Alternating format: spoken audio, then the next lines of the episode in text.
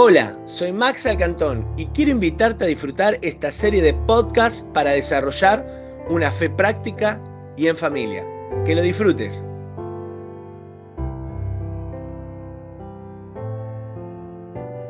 Los cielos abiertos son la consecuencia de una vida íntima con Dios. Si vos no tenés intimidad, no tenés cielos abiertos. O sea, ¿querés tener cielos abiertos? Necesitas intimidad. Ahora, cuando vos tenés intimidad y se abren los cielos, hay una atmósfera celestial que te rodea y camina alrededor tuyo. O sea, vos caminás con una atmósfera celestial. Y esa atmósfera celestial es el poder visible de Dios que se manifiesta en tu vida. Es decir, Dios empieza a abrir camino donde no había, Oscar. Vos no te salían las cosas y de la nada Dios te manda una bendición. Vos tenías un problema y Dios te lo destraba. Te vienen con un problema y a vos se te viene una solución divina. A vos alguien te está metiendo el cuento y a vos te viene discernimiento en el espíritu y dice, este me está engañando. Wow. Palabra de ciencia, sabiduría, cielos abiertos. Es como, ¿cuántos vieron el Superagente 86 acá? A ver, levánteme la mano. Ah, Madre Santa, acá hay... Los millennials nada saben de esto. Pero el superagente 86 tenía algo que se llamaba el cono del silencio, ¿se acuerdan? Que bajamos un cono y ellos hablaban y los de afuera no podían escuchar nada. Bueno, los cielos abiertos es como el cono del silencio. Hay una atmósfera celestial que baja que lo de afuera te puede tocar, sí, porque tener fe no, no, no, no te exime de problemas, ¿eh? pero no nunca te va a quebrar. Vos vas a caminar y va a haber problemas, pero vos vas a ir con victoria. Va a haber situaciones, pero vos vas a ir con pie de guerra porque Cristo está contigo. Y si Cristo está contigo, ¿quién contra ti dice la palabra? Amén. Gloria a tu nombre, Señor. Ahora, los cielos abiertos no te lo puede contar nadie. Es una experiencia personal. Vos tenés que experimentar los cielos abiertos. Vos tenés que experimentar. ¿Sabés por qué tenés que experimentar los cielos abiertos? Porque a lo que vos te vas a sostener no es esta prédica. A lo que vos te vas a sostener no es eh, la gente saliendo por YouTube o TikTok diciendo una palabra. A lo que vos te vas a sostener es una experiencia con Cristo. Porque si vos tenés una experiencia con Cristo, aunque te caigas, te vas a volver a levantar. Aunque el mundo te golpee, tranquilo, esa experiencia va a ser como un resorte que te va a levantar y te va a sostener más que nunca. Jesús le dijo a Pedro, Satanás me ha pedido para zarandearte, pero tranquilo, porque yo he orado por ti y para que cuando te fortalezcas, fortalezcas también a tus hermanos y sigas en victoria. Prepárate, porque te vas a levantar de tu peor momento, pero con tanta gloria de Dios que lo que tengas al lado se van a fortalecer por el testimonio de Cristo. Santo es su nombre. Gloria Señor. Felipe lo llama a su amigo Natanael y le dice, escuchame, encontramos al Mesías, al Cristo, de aquel que habla Moisés, los profetas y los salmos. Es de Nazaret. De Nazaret puede salir algo bueno. ¿Vos sabés qué? En los cielos abiertos se le abren a cualquier persona. Nazaret era un pueblo chiquitito, ni sinagoga tenían. Eh, Jesús tenía que ir a Capernaum, casi 20 kilómetros, 20, 30 kilómetros en dos, en dos patas. Y nosotros nos quejamos porque tenemos que hacer 20 kilómetros en auto. Alabanza en la noche. Iban a Capernaum a la sinagoga. Y de ahí, de ese pueblito que nadie daba dos mangos, salió el Salvador del mundo. No importa dónde vos hayas nacido, cuando los cielos se abren a tu favor, toda la bendición del cielo, todo el favor del cielo, toda la gloria del cielo se desata sobre tu vida, que el poder celestial, la finanza, la prosperidad, la familia bendecida, los hijos extraordinarios y todo lo que hagas te saldrá bien. Prepárate para ver los mejores milagros para tu vida. Gloria a tu nombre, Señor. Ahora, vos tenés que ir a ver. Nosotros tenemos un gran problema como creyentes. Amén, gloria a Dios, aleluya. Creemos en cualquier pavada, cualquier verdura que nos sueltan la creemos. Amén. Ah. Vos no tenés, vos tenés que ir y experimentar. Es así esto. Ni siquiera te tenés que quedar con lo viejo que aprendiste, porque eso es agua estancada. No, porque a mí en 1979 me enseñaron que está bien, 1979, esa gloria te sirvió para el momento, pero la gloria postrera será mayor que la primera. Vos tenés que ser de avanzada, vos tenés que caminar, vos tenés que avanzar y siempre en la gloria de Cristo. Ahora, los cielos abiertos son una promesa.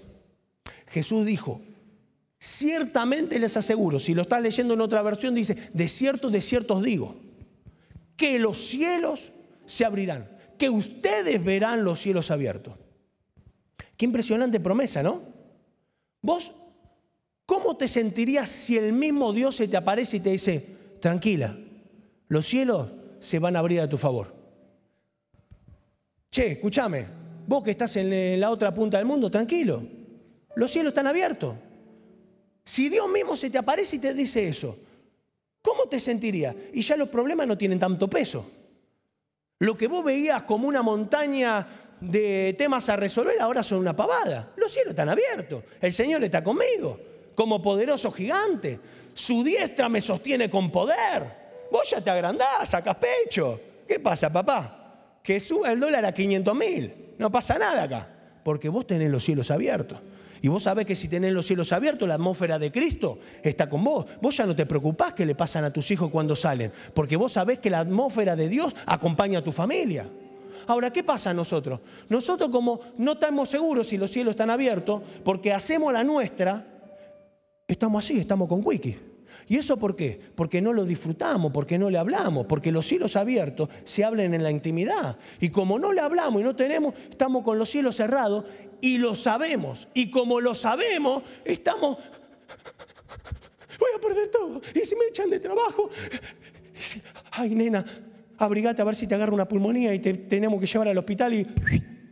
Somos, viste, profetas del desánimo mucho. Canse a la cruz eso, llévalo a la cruz.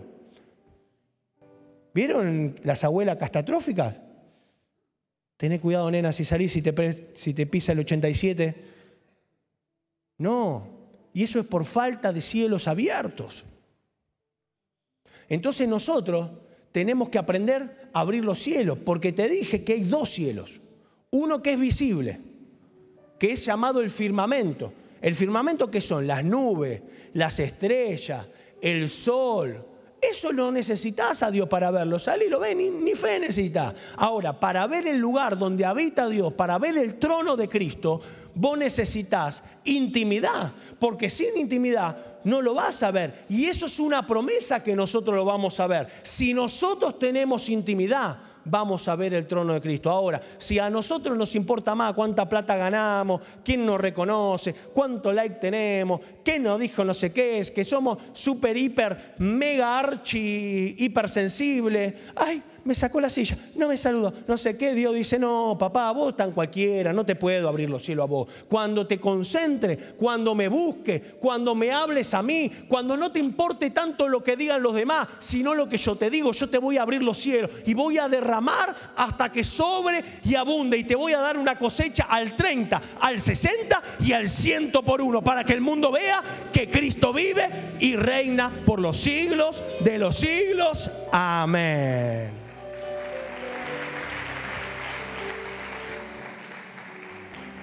Entonces, decí conmigo, cielos abiertos. Ahora, para abrir los cielos necesito llaves, llaves espirituales, que son principios bíblicos y principios de la Biblia. Porque si no, no se abren, no se abren a la fuerza, no se, no se abren a las patadas, no se abre gritando, los cielos no se abren. A ver, vamos a juntar un grupo de creyentes y vamos a orar mucho, ah, y si oramos mucho la oración llega más lejos. No, no, no se abre así. Uno solo puede abrir los cielos y lo podés abrir y ver la gloria de Cristo derramarse sobre toda tu familia. ¿Querés, que te diga cómo? Bueno, hermano, me estoy matando predicando. Para los tres que dijeron que sí. Los cielos se abren cuando lo incluimos a Dios en todo. Levanta tu mano al cielo y decí conmigo, si Dios no es parte de todo, no es parte de nada. Mira lo que dice Mateo. Luego el Espíritu llevó a Jesús al desierto para que el diablo lo sometiera a tentación. ¿Tenemos la plaquita? Las tres veces que Jesús fue tentado, las tres veces Jesús incluyó a Dios en su respuesta. En la primera le dijo, che, ¿tenés hambre? Convertí las piedras en pan. No solo de pan vivirá el hombre, sino de toda palabra que sale de la boca de...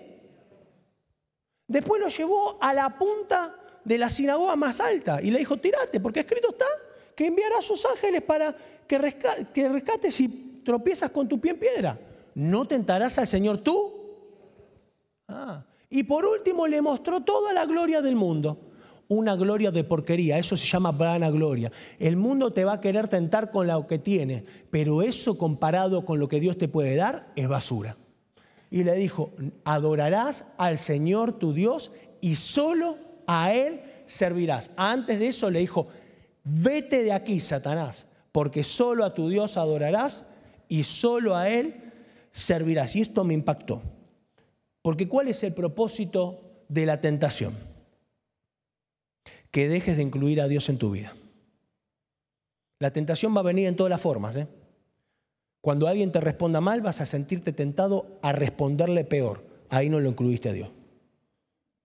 Cuando tu jefe no te pague lo que corresponde a tu capacidad, vas a te vas a sentir tentado a castigarlo de manera pasiva, llegando tarde, haciendo las cosas a la mitad, olvidando que no trabajamos para hombres, sino que trabajamos para Dios. Cuando alguien no te reconozca en, el equipo o algo, te vas a sentir tentado a castigarlo no conectándote. Ahora se van a dar cuenta que no estoy. No se trata de eso. Vos no te conectás ni por el líder ni venís acá por mí. Vos venís por Cristo. Y cuando vos sos tentado a reaccionar en tu propia carne, vos caíste en la trampa y dejaste de incluir a Dios en tu vida. Por eso Satanás, su único trabajo es que te incluyas a vos y que lo excluyas a Dios. El hijo pródigo le dijo, papá, dame en mi herencia lo que me corresponde. El padre no discutió, le dijo, ¿querés la herencia? Tomá. Y él se fue a disfrutar de la vida. A veces creemos que la vida es disfrutar de, las cosas que nos da, no sé, el asadito, que no hay que hacerlo. Maxi, sí, pero no es, eso no es el verdadero disfrute. Porque llega un momento en la vida que se te va acercando la meta final y vos decís, escúchame, ya no me queda tiempo en esta vida, no me importa tanto el asado, no me importa tanto esto, no me importa tanto el otro, me importa disfrutar de mi Señor, me importa servirle a Él. Antes me importaba el auto, la pilcha, la plata, el título, que me reconozca, ahora no me importa nada. Y si vos llegás a ese lugar, vas a ser el próximo próximo apóstol Pablo que pueda decir todo lo tengo por basura, todo para mí es como estiércol con tal de ganar a Cristo. Quiero disfrutarte, Señor, quiero tenerte cada día, que los cielos se abran. Y cuando vos te das cuenta de eso, como el hijo pródigo, vas a decir, no había abundancia de pan en la casa de mi padre. ¿Sabes qué es eso? Es su amor, es su presencia. Lo que comemos de Cristo es su presencia, es su amor. ¿Estás tan preocupado por la plata? ¿Estás tan preocupado por cuánto te falta? Todavía sos un niño si estás preocupado por eso. Bueno, Maxi, no se puede vivir del amor, como decía la canción. Yo te puedo asegurar que si vos le sos fiel a Cristo, Él nunca va a dejar ni que vos ni que tu casa mendiguen pan. Él te va a bendecir y lo que te falta te lo va a añadir. Porque si primeramente buscas el reino y su justicia, nada te hará falta. Todo lo que se levante contra ti se va a estar levantando contra Cristo. Y si se levanta contra Cristo, hay, porque hay de quien se mete con uno de mis pequeños. Más le vale que se ate una soga al cuello y se tire a la mar, porque el que se mete con Cristo, se mete con los hijos, se está metiendo con el rey. Amén. La segunda llave que abre el cielo es la obediencia. Si vos no sos obediente, jamás vas a abrir el cielo. No pasé este pasaje, pero en 1 Samuel 13, Saúl estaba ansioso porque no venía Samuel. y el, el, ejército estaba enfrente. Es como cuando vos tenés un problema. Señor, dale, metele, apurate. Me están por rematar la casa.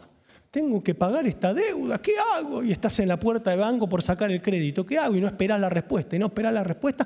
Y quisiste, sacaste el crédito. Y de repente saliste y viene un amigo y dice, che, te venía a prestar la guita. Me la devuelve cuando pueda. ¡Ay, tengo una deuda peor que la de antes! Saúl estaba, venían los enemigos.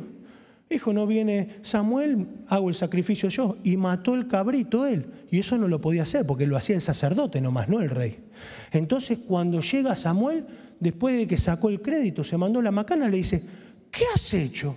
Y Saúl le respondió, pues como vi que la gente se desbandaba y que tú no llegabas en el plazo indicado y que los filisteos se habían juntado en Micmac pensé, los filisteos ya están por atacarme y ni siquiera hemos invocado la ayuda del Señor. Se hizo el espiritual y lo invoqué, lo incluí al Señor. Por eso me atreví a ofrecer el holocausto. Eres un tonto, le dijo Jesús, eh, Saúl, pero es un, es un símbolo, un símbolo de, sos un tonto, me excluiste. Ahora por eso, mira lo que le dice, el Señor habría establecido tu reino sobre Israel para siempre, pero ahora te digo que tu reino no permanecerá.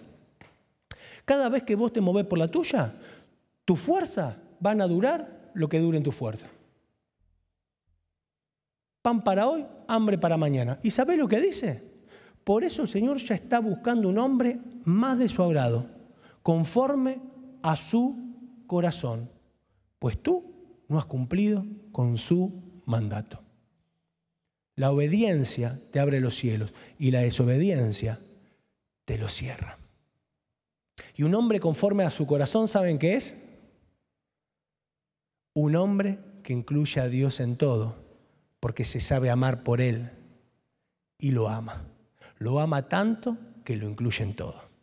Vos a tu pareja, si la amás, la incluís en todo, no te cortás solo. Cuando vos lo amás a Dios, no te cortás solo. Cuando a vos amás un lugar, no te cortás solo, no haces la tuya. Vos fluís con el río, vos fluís con la presencia. Y si vos sos obediente, vas a ver los milagros y los prodigios y las señales más grandes y maravillosas del mundo.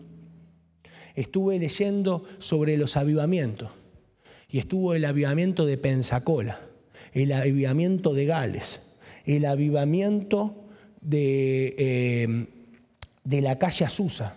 Y me copé leyendo el avivamiento de la calle Azusa. Y las cosas que pasaban ahí. Dicen que eh, los vecinos a veces llamaban a los bomberos porque salía fuego del techo y cuando los bomberos llegaban no había fuego. Era la nube del cielo que descendía con poder. Y más de una vez pasó. Dicen que eh, había un señor que llegó sin brazo, con un brazo artificial. Y le empezaron a orar y le empezó a crecer un brazo que empujó el brazo artificial. Le creció un brazo de la nada. Había gente que tenía el pie más corto y Dios se lo alargaba. Y todos los que oraban eran chicos de entre 15, 16, 20 años, 11 años. Un día cuenta una historia que entró un borracho, ciego, con un olor, pero espantoso. Y entra así y dice, eh, me dijeron que acá oran por sanidad. Y el nene no llamó al pastor. Dijo, sí, venga, acá oramos por sanidad. Le metió las manos y le dijo, Señor, por favor, sana a este hombre, que tu amor y tu misericordia lo llamen. Y el tipo, ¡pa! se le abrieron los ojos y la baranda chupi que tenía se le fue. ¿Por qué? Porque la gloria de Cristo es tan grande que hasta tiene aroma. Y eso era lo que pasaba en los hechos. Y eso es lo que nosotros tenemos que buscar. No tenemos que buscar el milagro. Lo que tenemos que buscar es que el cielo se abre para que sea Cristo el que actúe. Y en tu casa el milagro que vos crees imposible se hará posible. En los vientres se van a abrir. Va a haber sanidades gloriosas y milagrosas. Va a haber cosas extraordinarias, sobrenaturales, entendibles que van a pasar. Pero tenés que ser obediente e incluirlo a Dios en todo. Entonces me puse a investigar al pastor. Yo dije, esto debe ser una mega iglesia. La gente iba como loca. ¿Vos sabés que no? ¿Sabés cómo era la calle Susa? Eran 20 bancos. 20 bancos eran. Yo dije, ¿cómo es? ¿Cómo?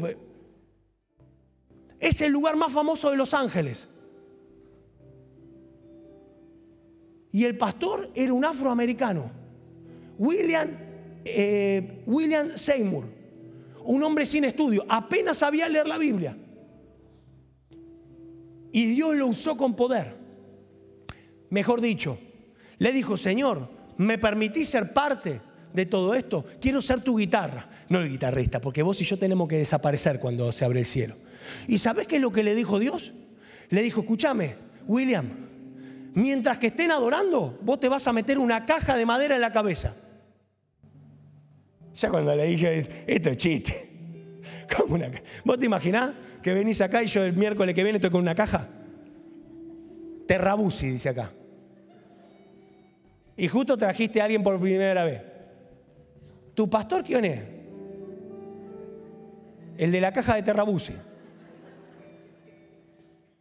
Porque viste que el nuevo pregunta todo y mira todo, está así. Che, ¿qué está haciendo con la caja de Terrabusi? Dios le dijo. ¿Te imaginas tener que decir eso? Y el tipo, la gente estaba lavando y estaba, y estaba con la caja de madera así. Y dice que el chabón hablaba en lengua y adentro adoraba al Señor. Y de repente el Señor le decía, sacate la madera. Y se sacaba y se paraba. El Señor está acá. Su gloria está con nosotros. Y decía, Oscar, ora. Y pasa. Y no oraba él encima. Hacía que los demás oren. Y Dios emplomaba muelas. Iba gente con sobrepeso y quedaba. Padre, trae esos milagros acá, ¿no? Y yo dije, Señor.